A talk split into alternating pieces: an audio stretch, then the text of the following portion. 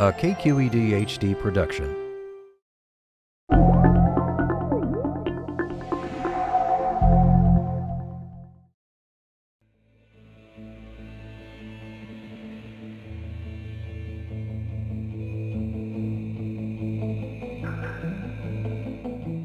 You can't see it, or hear it, or even feel it.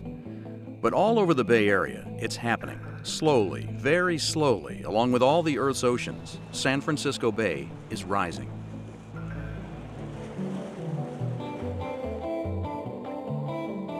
The rise in sea level will affect everyone in the decades ahead who lives, works, or plays near the bay. Airport runways already are at or just a few feet above sea level now, as are many freeways, schools, hospitals, and homes. Scientists already know why it's happening. It's one of the most apparent impacts of climate change. The only real questions are how much it will rise and how fast. We don't have a perfect crystal ball vision of the future. Scientists believe, with a great deal of evidence, that sea level is going up and that it's going up increasingly quickly at an exponential rate. It could be as little as, and this is still a lot, 5 to 10 to 15 more inches over the next century. And it could be 60 feet over the next century. Now, that, that would be a catastrophe, and we don't expect that yet. But the truth is, even the best estimates are estimates that are going to cause us serious, serious problems.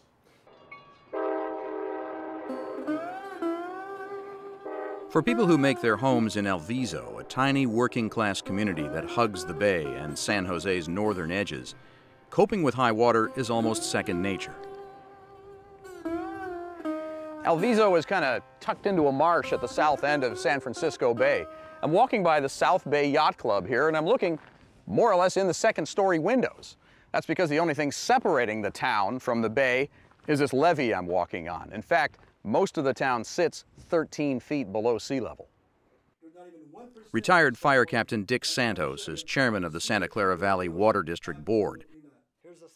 He was born and still lives in Alviso, and like many longtime residents here, he's lost his home three times.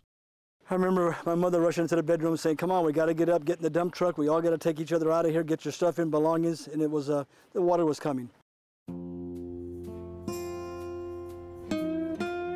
We left by dump truck uh, in 1955. And of course, 1958 was very devastating. Then 83, it was the worst flood we ever had.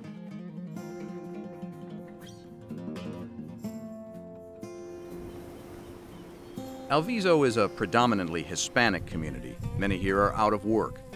They're among a kind of climate sensitive class among Californians, more likely to be without cars, speak little or no English, and live in neighborhoods at risk. It raises issues of environmental justice. Within the Bay, more people that are low income, communities of color, minority communities are at risk from sea level rise than elsewhere in California. Scientists say the link between sea level rise and global warming is beyond dispute. Tidal gauges show San Francisco Bay has already risen 8 inches since 1900. But predicting exactly how much more the seas will rise and by when is more elusive. It depends in large part on how much more carbon humans pump into the atmosphere. There's always uh, solar radiation coming in, and there's also radiation going back out. Um, as we've increased the greenhouse gas concentrations, there's been more coming in than going out because we've been trapping it with the greenhouse gases. This results in things warming up. As the oceans warm up, the seawater actually expands as it gets warmer, and this leads to a rise in sea level.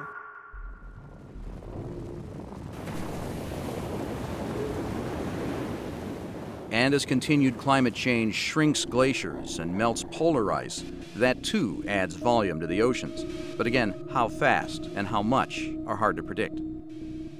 The biggest uncertainty is what happens with ice that's sitting on land right now. When you add an ice cube to a glass of water, the level of the water goes up.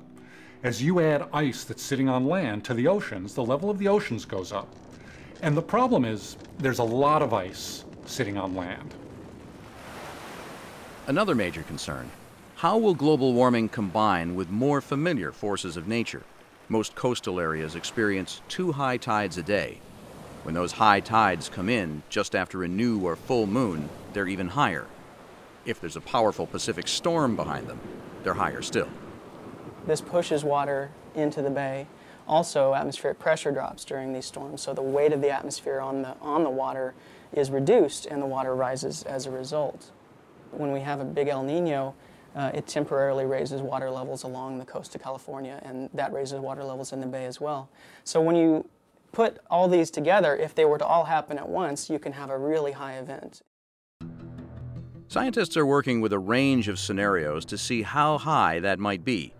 In 2009, the main state agency regulating development around the bay released a report showing that the bay could rise by 20 to 55 inches by 2100. Those estimates are based on studies by scientists at the Scripps Institution of Oceanography, the California EPA, and other institutions. Noah Knowles from the USGS says credible, though less likely, scenarios could be as high as 80 inches by 2100. Treasure Island is just barely above sea level as it is, and we're just about at high tide here. Now, 20 inches of sea level rise doesn't look like much. We're really talking about something, oh, about up to my knee, I suppose. But remember, that's an average. But now let's talk about 80 inches of sea level rise. That's my full height plus another foot on top of that. At that point, you've got not only problems for a place like Treasure Island, but the stage is set for serious problems all around the bay. As one defense against sea level rise, scientists are studying the wetlands that ring the San Francisco Bay. We collect along a gradient from the edge of the bay all the way back to the They act as a kind of sponge, a physical buffer, as long as the amount of sediment they accumulate keeps up with the rate of sea level rise. That's what the University of San Francisco's John Callaway has been studying here at China Camp on the Marin County shore. Now we're just going to insert this um, coring tube into the ground. Callaway is taking samples of sediment. You can go back over longer time periods and get an idea of what sea level rise has been by seeing how, how the marshes have changed over time. After we've divided each section, then we take the samples back to the lab. We weigh them. We also look at the texture in each of the different sections and see if there's been any change in the characteristics of the sediment over time. So we're trying to evaluate how quickly these systems accumulate sediment and how they keep pace with sea level rise. And if they don't keep up, what are we looking at? If they don't keep up, then what we're looking at is the bay, the, the, the edge of the bay, instead of being way out at the edge of the marsh, being right on the edge of the uplands. In the South Bay and the Central Bay, all of the existing marshes are surrounded by development. And so we will have the bay edge right on the edge of all those developments and much greater flood risks.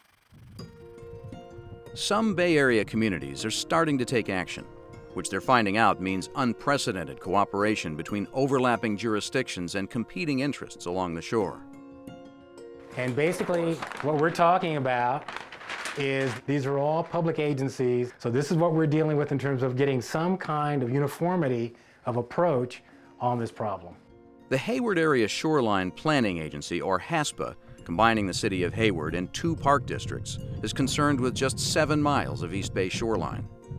Every one of these different agencies wants to see their part of this puzzle protected. HASPA has commissioned a study to see how it can best plan for the multitude of issues it faces with the expected rise in sea level.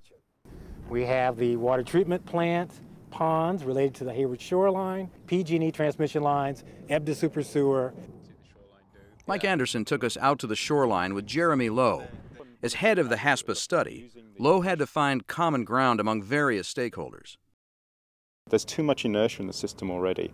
So cities and, and other agencies are going to have to adapt their shorelines, and how they do that is going to depend on where they are in the bay. If you're out on the open coast, then you're going to have looking at how you're going to manage your beaches.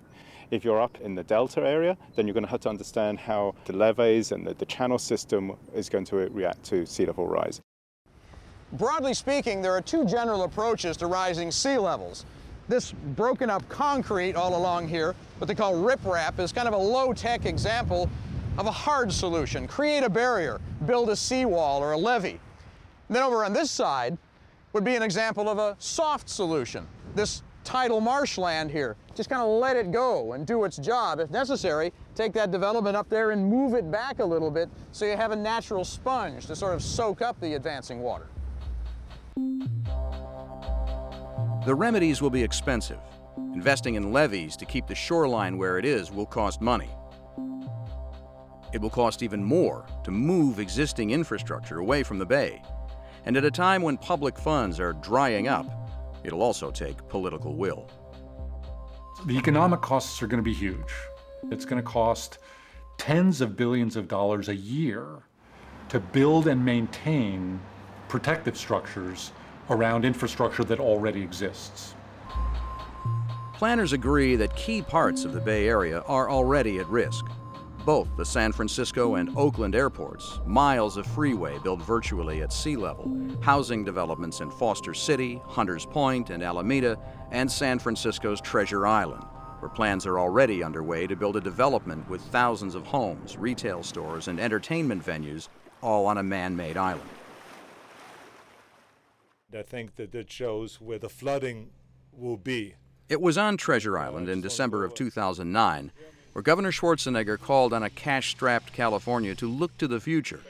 If reducing carbon emissions, or Plan A, fails to slow down global warming, he said it's time to start work on Plan B, building infrastructure that would help protect Californians from rising sea levels. You know, I normally never make a Plan B uh, because then you start concentrating on that, not really on Plan A. Uh, but in this case, I think we have the responsibility to have a Plan B. Pacific Institute's maps show what could happen if global warming continues, sea levels rise, and there is no Plan B in place. So here are a whole bunch of schools at risk, all of which will either have to be moved or protected. Wetlands, healthcare facilities marked by these little icons. And then EPA regulated sites. This is the true nightmare and nice and yellow. Turns out we dumped a lot of bad stuff around the margins of the bay. And as sea level goes up, they're at risk of inundation and they're at risk of moving the contaminated wastes into the waters of the bay. Creative minds from around the globe are working on the problem. Recently, the San Francisco Bay Conservation and Development Commission organized a competition looking for innovative solutions to sea level rise in the Bay Area. 130 entries from 18 countries sketched out ideas for a Plan B. All of this has its place, says Peter Gleick, but it would be a mistake to forget about Plan A. If we don't get our act together, if we don't do things to reduce greenhouse gas emissions, we're going to reach a meter of sea level rise or more by the end of the century, and it's going to be growing even faster than it is now. Where we get to at the end of the century is going to depend on actions that California or the United States or ultimately the whole globe takes to reduce the rate of greenhouse gas emissions, to reduce the rate of climate change.